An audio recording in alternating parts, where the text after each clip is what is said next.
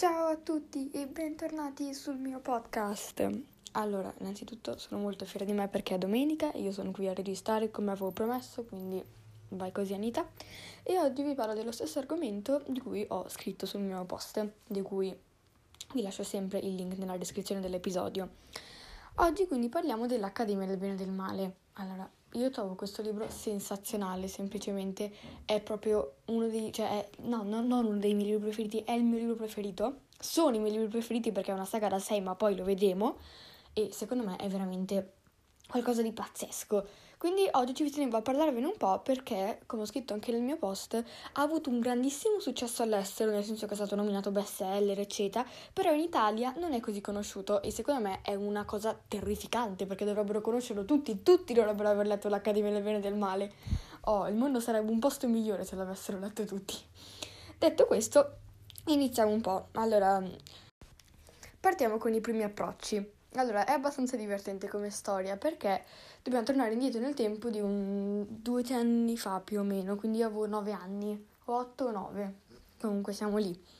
Eravamo in libreria, io volevo un libro, volevo un libro e mi trovo l'Accademia del Bene e del Male sul, sullo scaffale. Copertina bella, titolo, titolo carino, trama intrigante, insomma, va a finire che me ne innamoro follemente e lo compro.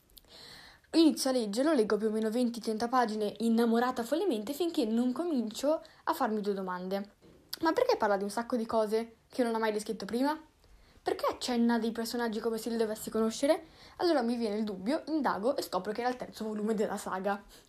Però mi era piaciuto così tanto, anche se non avevo la più pallida idea di cosa parlasse, che subito eh, mi ero offendata a comprare il primo, ovviamente. Quindi niente, divoro il primo, divoro il secondo, continuo il terzo divorandolo, il quarto, il, il quarto e basta, mi fermo perché dopo il quarto in realtà è uscito il quinto che però è uscito un anno dopo e il sesto è uscito negli ultimi giorni, quindi diciamo che in quel periodo lì ho letto i primi quattro, ma proprio alla velocità e alla luce ed era anche un ritmo un po' impressionante perché avevo nove anni, questi erano dei mattoni da 500 pagine, però niente, io ero innamorata, bellissimi. E appunto facciamo proprio ridere questa cosa che non capivo niente all'inizio perché era tutto, tutto su, incentrato sui due libri precedenti no? che non avevo letto. E quindi io a cercare di capire ero andata anche a cercare su internet i personaggi perché poi mi intrigava così tanto che non volevo lasciare perdere e dire no non lo, non lo capisco lascio stare. No volevo proprio arrivare a comprenderlo e quindi la prima cosa che mi era venuta spontanea da fare era mettermi a cercarli. Niente ok. Concluso questo passiamo alla trama allora, non dirò proprio di cosa parla nei dettagli perché comunque questo lo potete trovare ovunque, anche su Wikipedia se cercate. Quindi ve lo dico super super rapidamente così niente, vi fate un attimo un'idea anche di, quello, di cosa parlerò per i prossimi minuti. Allora, le protagoniste sono Sophie e Agatha, che eh, sono due migliori amiche poi si scoprirono anche tante altre cose sul, conto, sul, loro conto, ma no spoiler, sono due migliori amiche che abitano in un paese oltre la selva, oltre foresta, quindi non parte del regno delle fiabe. Una notte ehm, vengono scelte per essere portate all'Accademia del Bene e del Male, ovvero queste due scuole, una del bene e una del male, dove si formano i, i migliori eroi e le, i migliori stregoni e steghe delle favole, tipo quella di Biancaneve, tipo quella di Cenerentola. Ed è questa la cosa che a me è piaciuta tantissimo, ovvero le relazioni con degli elementi che noi conosciamo, perché cita molto spesso queste fiabe famose, dicendo che nella scuola del bene c'era il ritratto di Biancaneve, perché era stata la principessa più apprezzata, oppure nella scuola del male c'era quello della, della stega malvagia, che comunque era morta, però aveva fatto il suo sporco lavoro in maniera decente e si pensava che Sofì sarebbe nata nella scuola del bene e Agatha in quella del male, ragionevolmente, visto che una si veste sempre di rosa, porta i confetti a tutti, fa la carina, eccetera, e l'altra invece si veste di nero e vive le sue, passa le sue giornate nel cimitero. Non va così. Sofì, quella allegra e puffosa, viene portata nella scuola del male e Agatha, quella un po' teta e cupa, viene portata in quella del bene. Inizialmente questa scelta sembra un po' ingiustificata, no? Perché proprio una cosa assurda, cioè hai presente quando vedi una persona e dici questa persona è così? Ecco, era così. Però niente, viene deciso che queste due ragazze devono frequentare le, le due scuole che sembravano inizialmente opposte alla loro personalità. Poi comunque si scoprirà che in realtà era abbastanza giusto come posto. E vogliono tornare a casa, non ce la fanno, fanno molta fatica uh, vivono miliardi di avventure. Il narrastorie inizia a scrivere la loro storia, quindi il narrastorie che è una penna magica che ha scritto tutte le favole come Cenerentola, Biancaneve, eccetera. Inizia a scrivere la loro storia e questo comporta tantissimi vantaggi ma anche tantissimi svantaggi e um, vivranno davvero, davvero, davvero miliardi di avventure, succederanno mille cose proveranno a tornare a casa, non ce la faranno, poi una si sposa, poi no, poi si trovano, poi si trovano, si lasciano, partono, una si trasforma in ragazzo, uno si trasforma in ragazza, un casino stupendo, un casino stupendo. ok, adesso parliamo del perché mi piace, le, tutti gli elementi che ho apprezzato particolarmente di questi libri. Allora, innanzitutto i personaggi. I personaggi secondo me sono la cosa più bella di questi libri sono semplicemente stupendi, sono descritti veramente bene, in maniera originale, sono tutti particolari, specialmente Sophie, quella puffosa, vi ricordate, no? Ecco, lei è veramente fantastica, lei è perfetta, nel senso che Saman Chainani, l'autore, la descrive veramente veramente bene, cioè la fa risultare molto complessa perché è veramente un personaggio mh, mm, difficile, per, con, con miliardi di personalità che cambia ogni volta, senza però essere a caso, nel senso che se io domani mi svegliassi, cominciassi a parlare in tedesco e mi vestissi di rosa, che è un colore che praticamente odio, sarebbe a caso. Mentre tutto quello che fa lei, anche, anche questi cambiamenti più radicali, sono giustificati e sensati. Spero che si sia capito questo ragionamento. Quindi sì, i personaggi sono veramente, veramente, veramente fatti bene, descritti nei minimi dettagli molto particolari, molto coerenti anche perché, come ho detto, tutte le scelte che fanno sono giustificate con dei ragionamenti dietro e molto logiche. Però non, non, non, è, non per questo sono prevedibili. Quindi sì, Sofia e Agatha, che sono le protagoniste, sono un po' le migliori, diciamo, perché comunque sono anche quelle di cui si parla di più, di cui si parla di più dei pensieri, dei ragionamenti, delle emozioni, tutti gli altri ovviamente sono un po' più in disparte, però ragazzi è così, in ogni libro è così, c'è un protagonista, un antagonista, come, come si insegna anche a scuola durante le ore di antologia, e gli altri sono in secondo piano. Però comunque anche quelli che non sono principali sono, cioè noi li conosciamo, ci raccontano delle cose su di loro che ci permettono poi anche di capire di più sugli altri. Quindi anche un personaggio che non è il principale noi comunque riusciamo a comprenderlo e a capirlo, anche se non si parla tanto di lui. Quindi sì, i personaggi secondo me sono veramente, veramente fatti bene. Cioè io, se fossi Zoman Chainani, avrei dovuto scrivere un libro solo con le caratteristiche dei personaggi per poi scrivere l'Accademia del Bene e del Male, perché ci sono così tante cose che si ricorda di loro, che riesce a riportare continuamente, questi elementi che non vengono citati una volta e poi basta che secondo me è pazzesca come cosa davvero, perché proprio ti fa conoscere questi personaggi, cioè ti fa sembrare di viverci insieme, per dire. Proprio come delle persone che hanno una loro personalità, un loro carattere, dei lati negativi e dei lati positivi. Sono stupendi. Passiamo alle descrizioni. Allora, queste sono a volte bellissime, a volte complicate. Nel senso che bellissime perché si inventa delle ambientazioni samancenani che sono qualcosa di pazzesco, cioè di originalissimo, mai visto, tipo il Celestium, che incontrerete quasi subito, che è una sorta di spazio ultraterreno dove vanno i maghi a meditare, che è cioè, io non so come abbia fatto a trovare l'ispirazione per creare il Celestium. Io non ne ho la più vaga idea, però sai il fatto che è tutto descritto molto bene, tutto, mm, tutto molto dettagliato, tutto molto originale, eccetera. A volte si fa un po' fatica a comprendere che cosa fanno i personaggi, nel senso che proprio in queste ambientazioni così complesse non sempre io riesco a seguire l'autore, non so se è un problema mio o l'hanno avuto anche altri, però se tipo dice, non lo so, Agatha saltò, si ritrova in un buco, poi Agatha gira a destra, cioè tu dopo un po' ti perdi, ecco. Questa forse è l'unica pecca, nel senso che non riesce spesso a essere così chiaro, cioè come se lui capisse perfettamente quello che sta dicendo, no? Lui avesse in mente questa immagine, però tu fai un po' più fatica a, a capire, a comprendere perfettamente quello che fanno i personaggi in queste determinate ambientazioni. Comunque, a parte questo, che probabilmente magari è un problema mio, sono solamente io stupida, eh, sono delle descrizioni veramente, veramente belle più che altro di luoghi fisici, perché i personaggi hanno delle determinate caratteristiche fisiche che sono sempre quelle, che non cambiano quasi mai. E quindi sì, sono sempre i punti forti, diciamo, dei personaggi. Quindi sappiamo di Sofika, gli occhi verdi, i capelli biondi, Tedos ha gli occhi azzurri, gli occhi, i capelli biondi, eh, Anna Dilla gli occhi rossi, i capelli bianchi e basta. Sono quelle le caratteristiche, per dire. Quindi non ci si soffermerà mai sull'aspetto fisico quanto sul, sui luoghi, ecco. Parlando di dialoghi, allora anche i dialoghi sono veramente bellissimi, molto molto ricchi, molto complessi, perché tanto tanto spesso l'autore riesce a fare in modo che il, i personaggi dialoghino quasi con loro stessi, cioè non con delle altre persone per forza. Quindi si capisce tantissimo da questi dialoghi e a me questa forma piace tantissimo perché non è per forza tutto detto dal narratore, ma proprio tutti i pensieri, tutte le emozioni vengono espresse dai personaggi in determinati momenti del libro.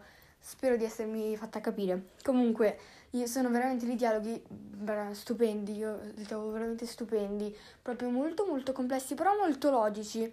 Nel senso che ah, magari all'inizio possono sembrare un po' così campati in aria, però poi ragionandoci ti rendi conto che tu, come umano, proveresti le stesse emozioni in quella situazione lì. E questo secondo me è unico. Perché davvero, prima innanzitutto leggendo magari la prima volta ti sembra un po' scontato, un po' banale, sì vabbè, visto mille volte, poi magari lo rileggi una seconda volta e già ti sembra un po' più originale, un po' più vero. Lo rileggi una terza volta e ti rendi conto davvero che in, al posto di quel personaggio diresti le stesse identiche cose. È una, una sensazione abbastanza pazzesca, come, è proprio assurdo. ok, parliamo di colpi di scena. Eh, tanti libri fantasy che ho letto ne hanno troppi, nel senso che ogni pagina, ogni capitolo succede qualcosa di assurdo, muore il protagonista, muore la mamma del protagonista, poi tutto il mondo viene distrutto, pioggia di meteoriti, risuscitano i dinosauri, e Buck risorge, un, un casino, non si capisce più niente. Questo perché secondo me gli autori hanno bisogno di mantenere viva l'attenzione del lettore. Ecco, Tom Mancinani riesce a farlo senza fare così tanti colpi di scena nel senso che spesso ci sono delle novità, ovviamente come è giusto che sia in un libro che si rispetti, specialmente se fantasy, però non sono così tante da farti dire oh, rallenta un attimo che mi sto perdendo. Nel senso che riesce comunque a farti appassionare al libro senza però annoiarti, cioè che succede ogni volta qualcosa di prevedibile, di scontato, perché anche questo è un lato positivo, nel senso che i pochi colpi di scena che ci sono sono tutti proprio che non avresti mai immaginato, cioè ti aspetti qualcosa e poi bam, scopri che era tutt'altro. Una cosa veramente anche questa pazzesca che io non so come faccia. E quindi sì, i colpi, i, col- i colpi di scena sono pochi ma buoni, quindi quelli grandi sono, ver- sono rari, nel senso che te ne trovi 3 o 4 a libro, però sono tutti proprio super super pensati bene in ogni dettaglio, tutti fatti, tutti fatti bene, tutti originali, credibili, coerenti. Bellissimi. Ok, eh, se, scusate se alla fine di ogni punto dico bellissimo, stupendo, pazzesco, però non so mai come concludere. Parliamo di relazioni. Ho, de- ho, deciso di dedicare un punto questa, ai rapporti tra i personaggi perché anche questo è veramente unico cioè crea delle relazioni che sono pazzesche. Adesso ah, non so, mi sto ripetendo, se esistesse un oggetto per calcolare quante volte dice una parola, il mio sarebbe già esploso per le volte in cui ho detto pazzesco, bellissimo, stupendo, credibile, coerente, originale, fantastico, ho pensato bene, e, um, eccetera. Ok. Quindi tutti i rapporti sono estremamente curati e anche questi a prima vista possono sembrare un po' superficiali, un po' incoerenti, però poi ci si rende conto che sono abbastanza veri, nel senso che spesso le emozioni che provano i vari personaggi sono proprio quelle che proveremmo noi in quella stessa situazione. Come ho detto prima, questo secondo me è impagabile perché comunque far sì che il lettore si riconosca in quello che il tuo personaggio prova è forse la soddisfazione più grande che può avere uno scrittore, secondo me. È quel poco che ne capisco io. Quindi sì, ver- sono veramente, veramente fatti bene questi rapporti perché spesso cambiano ed è normale perché questo succede anche nei rapporti tra persone. Però non succedono mai cose grosse o esagerate, nel senso che è tutto molto fine. E quindi anche questo è abbastanza fatto, cioè tutti i rapporti sono veramente fatti bene, perché poi si scoprono magari amicizie che non avevi ben capito subito, oppure persone che tenevano di più ad altri personaggi di cui non ti eri accorto. Tutti questi piccoli dettagli che comunque fanno sì che la storia sia più, sia più precisa e che il lettore si medesimi di più nei personaggi. Quindi anche questo bellissimo. Adesso parliamo dell'originalità, come ultimo punto, diciamo. Allora, secondo me è un libro veramente originalissimo. Sia la trama, che io non avevo mai visto da nessuna parte, sia comunque quello che succede, perché come ho detto è tutto imprevedibile. Cioè, tanti tanti tanti libri ti fanno capire subito cosa è stato. Ad esempio, Agatha Christie, io la adoro, però in tanti libri, ad esempio, io avevo letto questo qua che si chiamava Il Grande Detective, cioè capivi subito che era là, proprio dopo 20 pagine già era chiaro.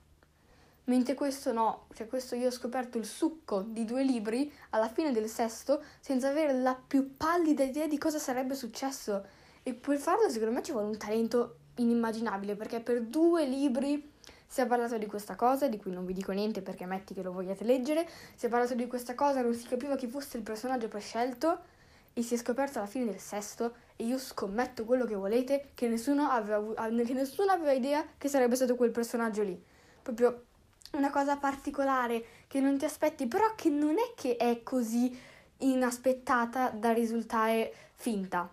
No, cioè è, in, è imprevedibile, però, però, mantiene sempre una certa credibilità, insomma. Quindi sì, gli aggettivi, di, gli aggettivi di oggi sono pazzesco, bellissimo, credibile e inaspettato. Bene. Ok, adesso vi dico per chi lo consiglio. Allora, secondo me è adatto a tutti, nel senso che lo possono leggere tutti. Allora, magari i ragazzi sopra i 16 o i 15 anni possono trovarlo un po' noioso, specialmente se sono dei lettori accaniti.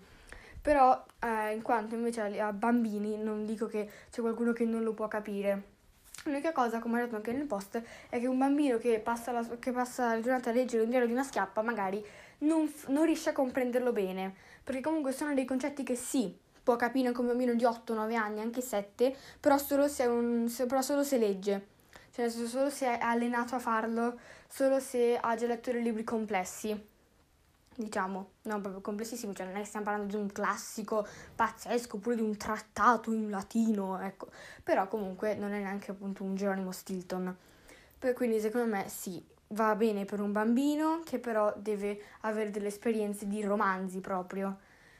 E va bene ovviamente per ragazzi adulti, però appunto secondo me sopra i 15-16 anni si trova un po' più noioso anche perché molto spesso a quell'età si comincia a perdere interesse per i fantasy e quindi non so quanto può essere attrattivo per un adolescente di quell'età.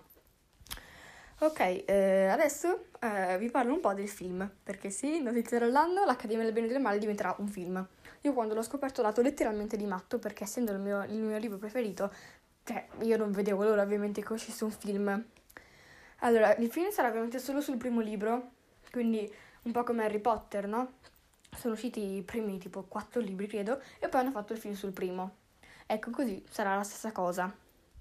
Io non, non vedo l'ora, non vedo l'ora. Uh, il cast non, non, è ancora uscito integralmente, sono usciti solamente i protagonisti e vi confesso che io sono un filo delusa.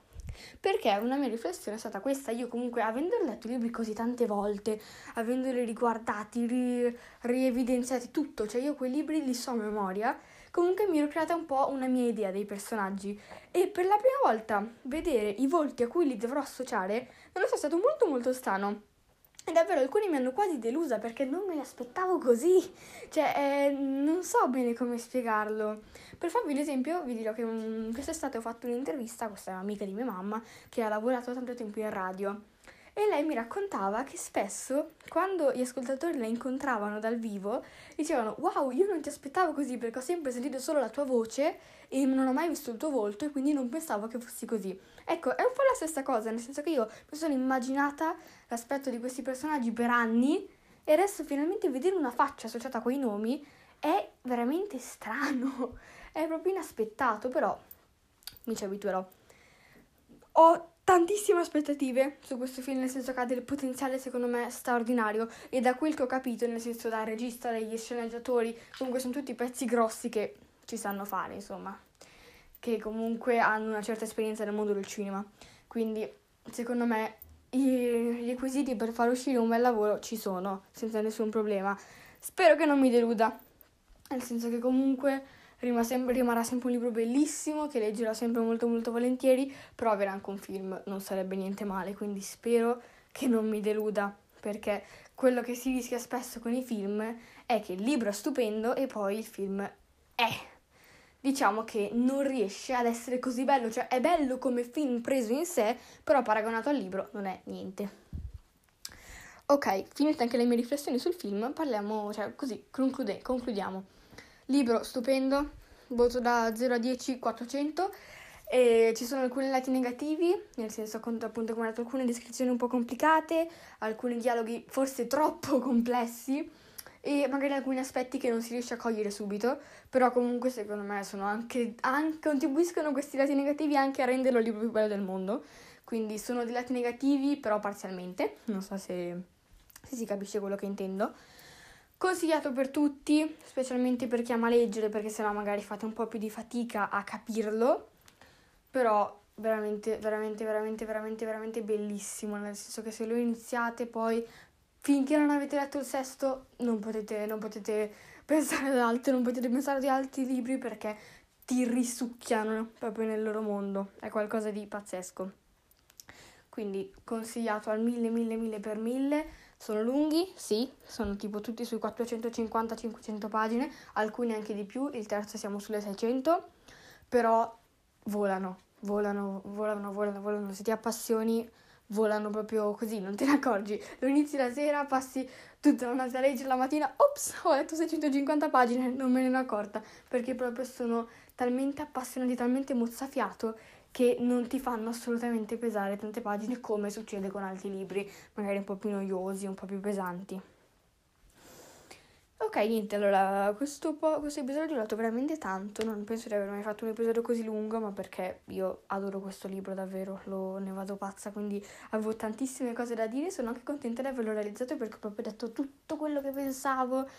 Se poi magari volete anche andare a leggervi l'episodio, cioè ciao, il post che è uscito sul mio blog oggi, fatelo, tante cose magari le avrò ripetute, però vabbè ci sta comunque magari altre cose l'ho aggiunte in realtà che qui non ho detto, quindi sì, se vi interessa saperne di più perché no. Niente, io spero che vi sia piaciuto, se così mandatelo a amici, familiari, animali domestici che cercano qualcosa da leggere e io vi mando un saluto e ciao!